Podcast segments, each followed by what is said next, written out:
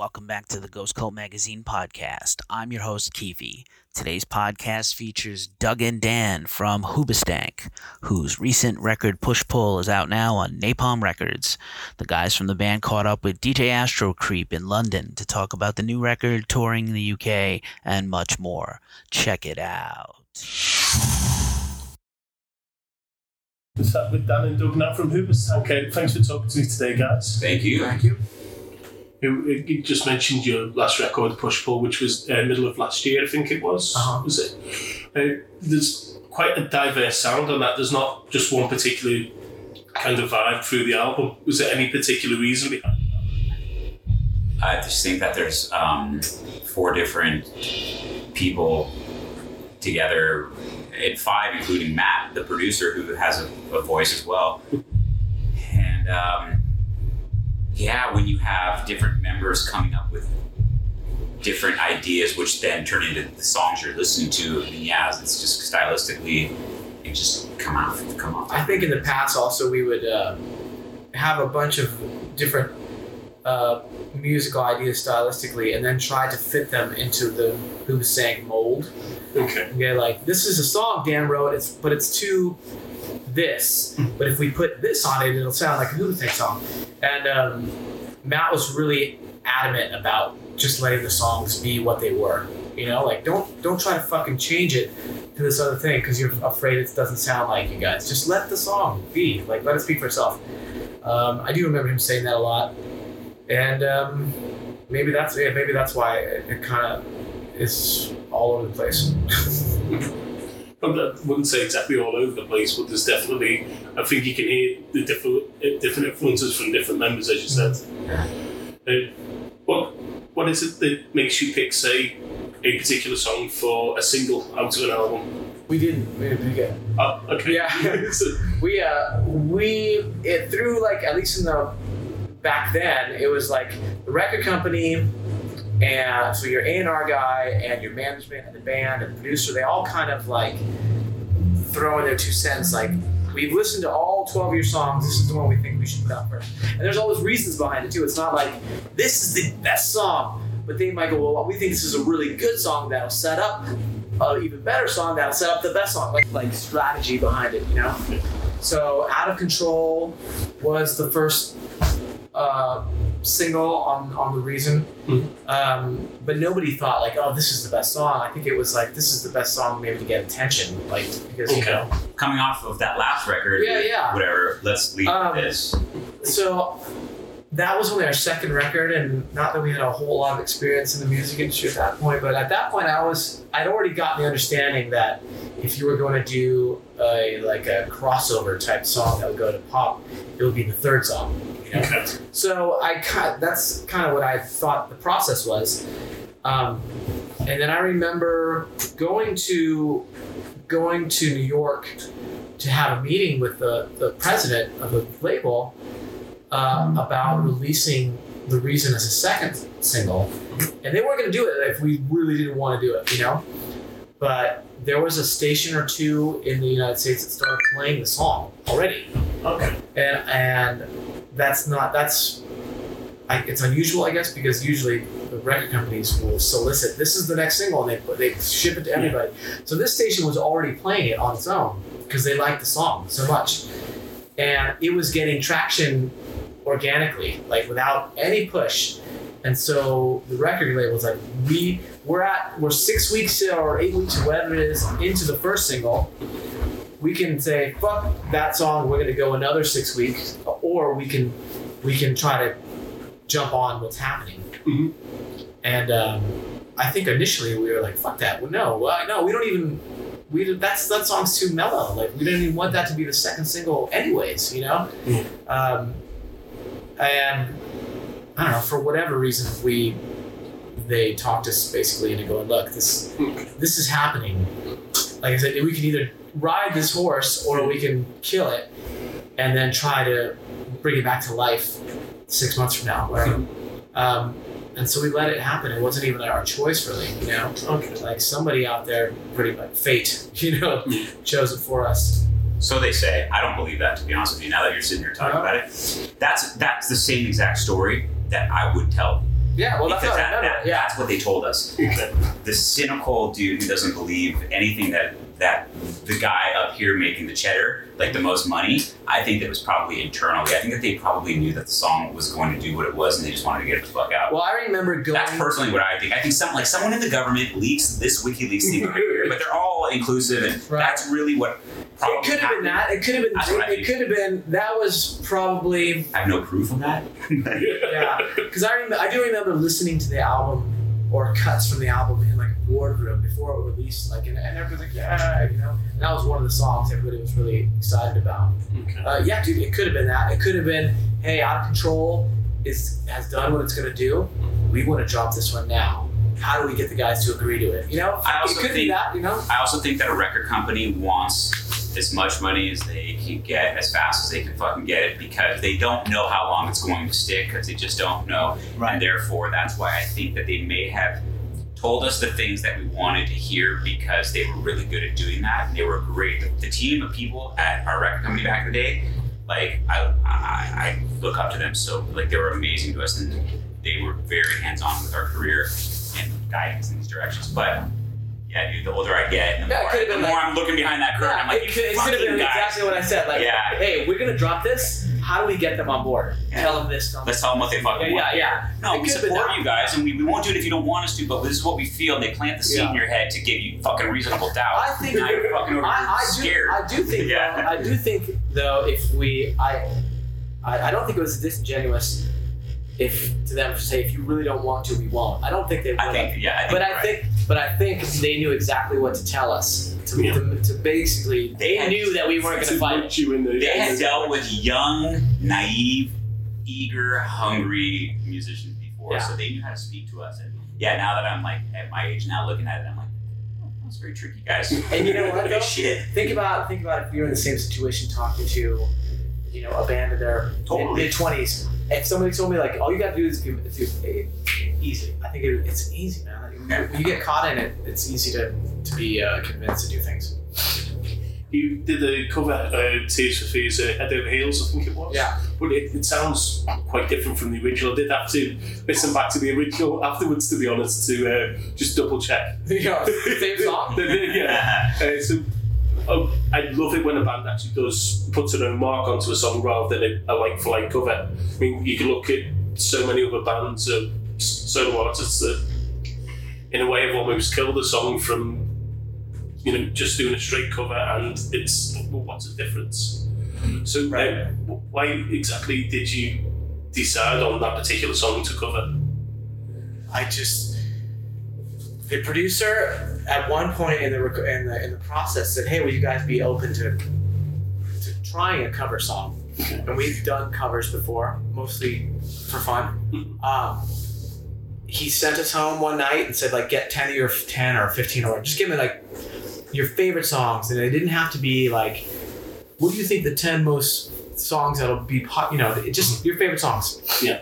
Um, and I think we all came back with like 20 each. It was a lot. It's hard. How do you pick Yeah. 20 songs? Even that's hard to do. Yeah. Um, and then I think we spent a day or maybe even two in the studio with our laptops, like passing around the fucking plug, listening to the song, and then talking about the song, like rating, rating them. and then rating Yeah, rate Like, yeah, like I like this part of the song, this part of the song, and, and then like this gets five stars, and, and, you know, and we did that for like I said, for, for like almost two days, probably a day and a half, um, rating songs as like what would be good, like fun to cover, and, what would and what kind of song do you think we could put our own spin on? Because me personally, I'm, I'm with you. I don't like when a when a cover sounds like okay, yeah, you, you just you just are doing it heavy now or whatever it is. Then it's a, a like for like copy. That to me shows like why? Well, why are you even covering the song? You know, like just listen to the original. Yeah. But if you want to put a twist on it, I think that's more interesting. And we came down to Seal's Crazy Mhm. and Tears for Fears and, uh, and some other ones. And we actually started doing Crazy, Okay. um, but it sounded it, it didn't sound. And I mean, I remember thinking like this, this doesn't sound good. Like it just doesn't sound good at all.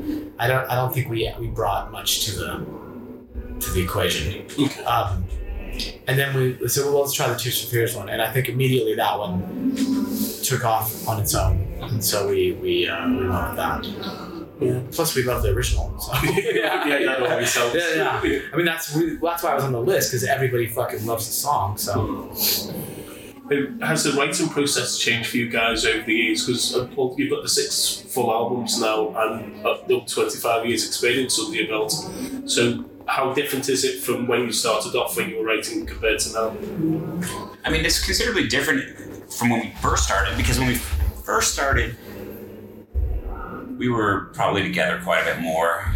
Um, yeah, we had to be physically in the same room all the time. but there was always a device which recorded, which someone owned, and it was usually, I mean, it started off being me. I had a four track, so an idea would always initiate somewhere, whether it was Doug had a piece of music idea or I had a piece of music idea, and we'd bring it into each other, and then so there was times that we'd be sitting there together and kind of going over things together, and things would change, and it turned into individually doing it, and then meet, hey, meet me at the fucking grocery store. I got a CD for you with you know ten ideas on it, and I'd actually hand him a physical copy of the CD.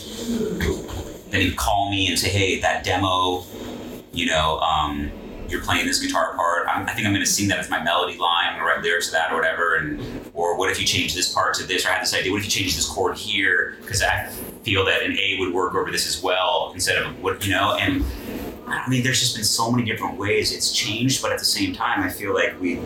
I think the process is the same, but the uh, um, the vehicles we use are different now. You know, now it's like, hey, I'm going to email you this idea. It sucks, you know, but just hear it for what it's worth, and then I'll listen to it. And, oh, fucking, or you know, and the same thing. We'll, we'll change this to that. You know, you can do do it a lot faster, and then I can sing way more quality vocal ideas over it and send it back and go, this is what I'm hearing, and blah blah blah. So it's the same kind of thing. We just instead of doing it in person or you know on a four track, now we just kind of uh, you can do it instantly. Like, hey, dude, I just hummed this thing into my recorder. I mean, but even like the song "Push Pull" as, as an example was just a um, something that that it was an idea I, I, that I had. So simple. It was a synth bass that I played on a keyboard. Mhm. And but very simple and like a stupid simple drum beat and I just said just whatever. I sent it to you, and you wrote lyrics, and you wrote the fucking lyrics and the melody over it, and then I had to go back and write guitars for it. Right, because you hear all this different shit now. You're like, oh, okay. There was no guitar on it. Yeah, it was just something that it was like a more of like a vibe without it, just some quick little thing. And, um, so it's for, for my own shit on, on the push pull record, as far as the guitar part, some of the songs were a little bit more challenging because I didn't go into the album fully uh, committed to what I knew I wanted to do on that record. You know, some stuff I knew, some stuff I didn't. Um, whereas in the past, the reason, crawling in the dark, those days, and even every man for himself and Fornever, it was like I fucking had songs. I knew what the overdubs were, this background thing. This was just different. You know, I was I was trying to find something or search or try something. I was just open to trying something different. It was very frustrating. Um, and it was literally like making a record with a backpack on, trying to climb up a fucking hill at times. But I feel like we got to the top of the hill, so What do you think have been the, the biggest advancements for yourselves as a band personally as time's gone on in terms of technology, the way you speak with fans, things like that? So the likes of social media has made it quite easy for the fans to speak directly to to bands to band members now. Has that made your job easier in some ways? So Yeah, I, I, yes and no. I think not. It hasn't made it harder, but the the expectations of what a band should how, of how much a band should be engaging with their uh, with their fans is um, is high. You know, like and as much as it, it's fun to, we're still um, we are still at the tail end of when fans didn't, you know, like really get that much access to personal access to their to their. So there's a little bit of a struggle. Like I think uh, our instinct is to is to just do our thing and kind of engage as much as we can, but uh, but then leave it at that. Whereas nowadays, I feel um, not I feel like it, it's like so many bands um, are so integrated uh, personally with their with their with their fans, and I don't I don't know honestly if I have the energy to engage in that kind of activity. I just don't. Don't there's not enough time in the day. Um, Personal commitments, things like that. yeah, I mean, that's if I was 25 again, maybe. You know, even then it was hard enough as is. But I'm, you know, I'm fucking. I've got wife and kids, and I've got uh, you know other things uh, going on within the band, and give other people to attend to. It's, I mean, I, I, this is gonna sound really shitty probably, but like we were just, you, you go to a restaurant and your server is doing her job, his job, whatever, and they're doing a great job, but it's like you you start to talk to them and ask them personal questions, whatever they are as nice as they can, but they got other tables they got to get to. They have other things that they have, but now they're being held by this, and that's a it's hard to balance at times. For me personally, it's hard to balance because it's fucking hard to balance. yeah, it's like what if you were asking the cook? I came out, I fucking love this this pizza you made. Like, how do you do it? Like, how do you do it? And while he's trying to cook other stuff, you're like, Yeah. well, I do this, and, and a couple times you can answer the question. But if the restaurant next door is basically, you know, like I said, like another band, whatever, is basically doing their food live for everybody to see all the time, and you're going like, "Fuck, man, that's not what I'm used to. I'm used to just kind of doing my thing, doing some interviews, and and you know, getting the occasional like meeting the customers.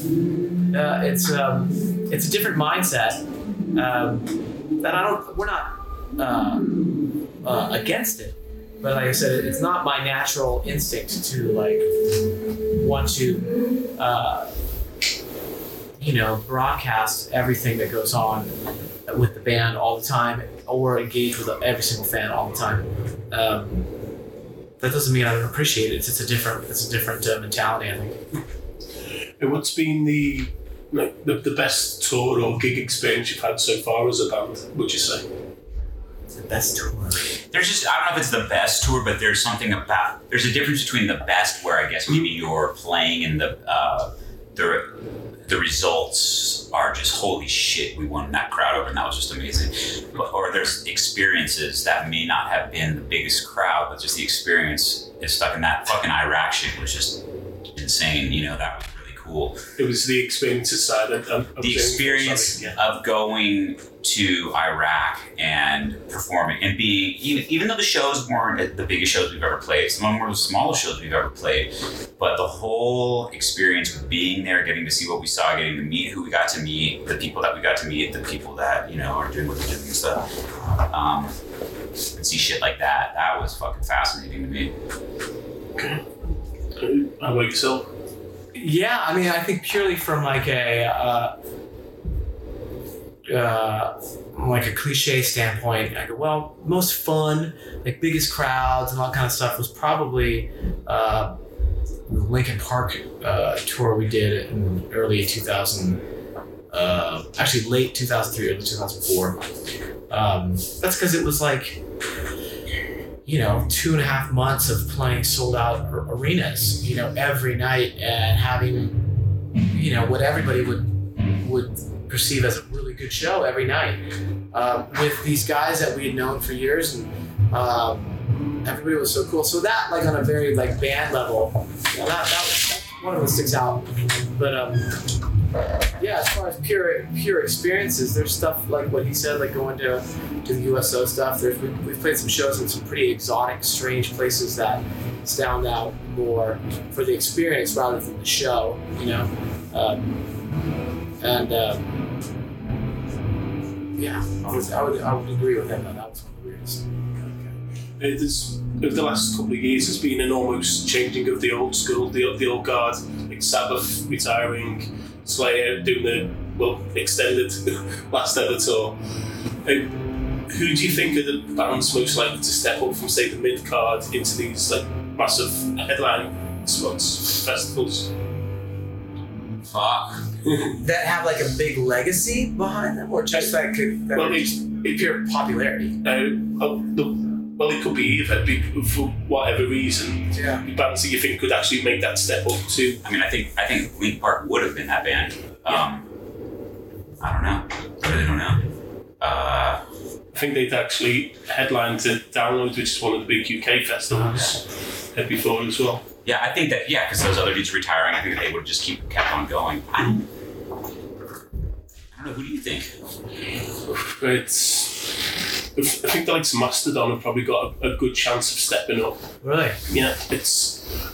It, as, as much as they've been an underground band in the past, despite having that kind of cult following in a way, I think they're kind of now on the cusp of maybe not quite massive arena tours, but certainly the larger venues in the big cities.